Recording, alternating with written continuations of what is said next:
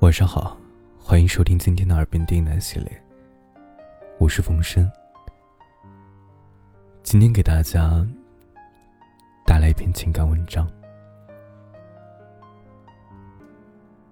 努力是最不值得炫耀的东西。本节目由喜马拉雅独家播出，感谢收听。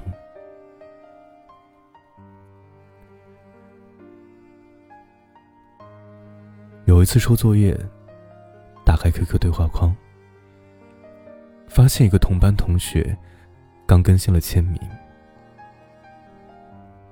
努力是最不值得炫耀的东西。我听着这句话看了很久，觉得眼前的这十二个字儿，真是打了朋友圈里好些个熟人的脸。这姑娘，在我隔壁宿舍，正准备考研。平时交流不算多，也就是去他们宿舍玩的时候才聊上几句，倒是常常在图书馆碰面。她性格直爽，爱说话，但印象中，总是坐在那里独自看书或者写作业的样子。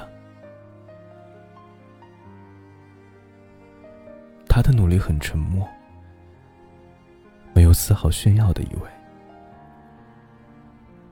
平时也不算太活跃，但每当想起他来，总是满怀着肯定。你的朋友圈里啊，一定也有那样一些人，满屏正能量，一张自拍，配一句自勉的话。笑得十分完美，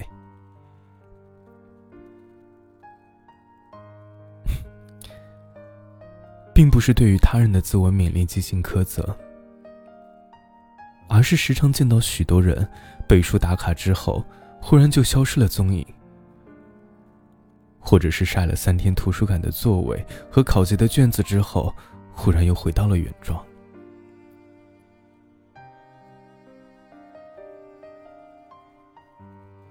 力本来就是件美好的事情，是年轻人应该有的状态。无奈渐渐有了表演的成分，意味就单薄了起来。这几年的摸爬滚打，让我懂得一个朴素的道理：少说，多做，给自己一个完整的交代。给别人一个惊艳的结果，成就感远大于无数次长篇赘述之后的自我感动。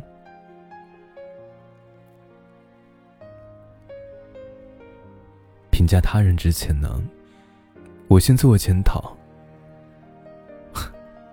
我自己以前呢，也没好到哪儿去，总是在一件事情还没有做好之前。就急着把一些小挫折和小情绪和盘托出，仿佛遭受了天大的为难。结尾还给自己一个升华总结：没关系的，我是努力的，努力的人最幸运。现在想想，当初那个小姑娘，还真是太沉不住气了。昨天参加学校的创业比赛，见到很多充满想法的同学，所涉及的范围业务也让人大开眼界。有宠物信息应用类的，数据处理类的，还有拍摄 VR 作品的。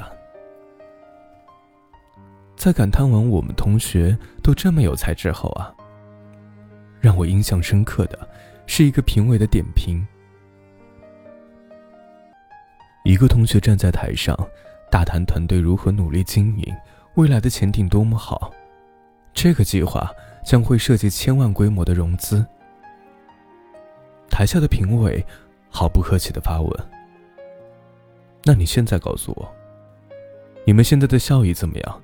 有没有一些成功的合作案例？其实同学正处于起步阶段在老师直白的问题面前，显得有些不知所措。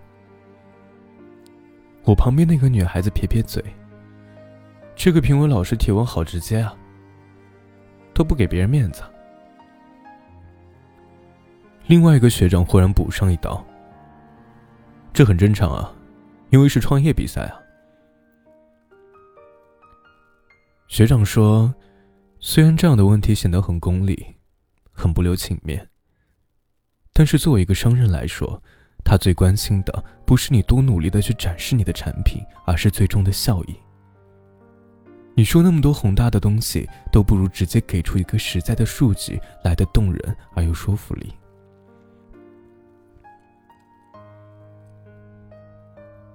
这个世界讲究效率和结果。”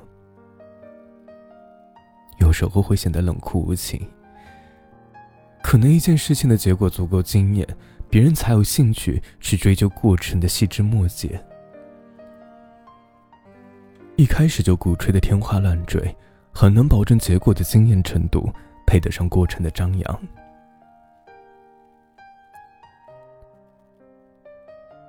努力这个概念太虚了，太抽象了。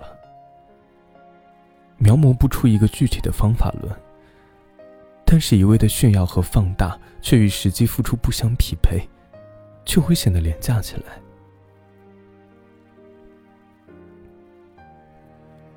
想起来一个学妹曾经告诉我呀，她觉得，自己已经过了那种泡图书馆一定要发条朋友圈纪念一下的讲究仪式感的年纪了。她说。来图书馆看书的前两天，觉得特别有成就感，就情不自禁的想炫耀一下。但是当来图书馆成了习惯，根本就不好意思来发朋友圈了。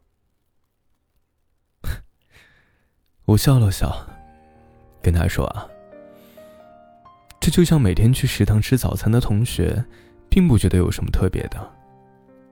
但是基本不吃早餐的同学，偶尔去了一次食堂。才会发个朋友圈说啊，我今天竟然去食堂吃早餐了呀！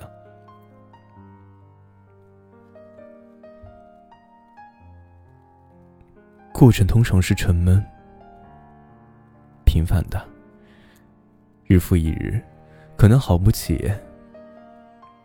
偶尔的自我鼓励鼓励就好，没必要当做天大的事情自我感动。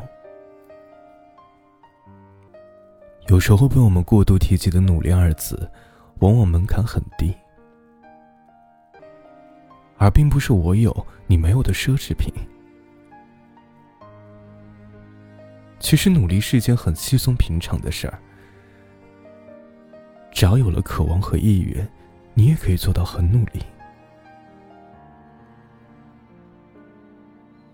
今天看见朋友发朋友圈说，自己正在一个爬坡期。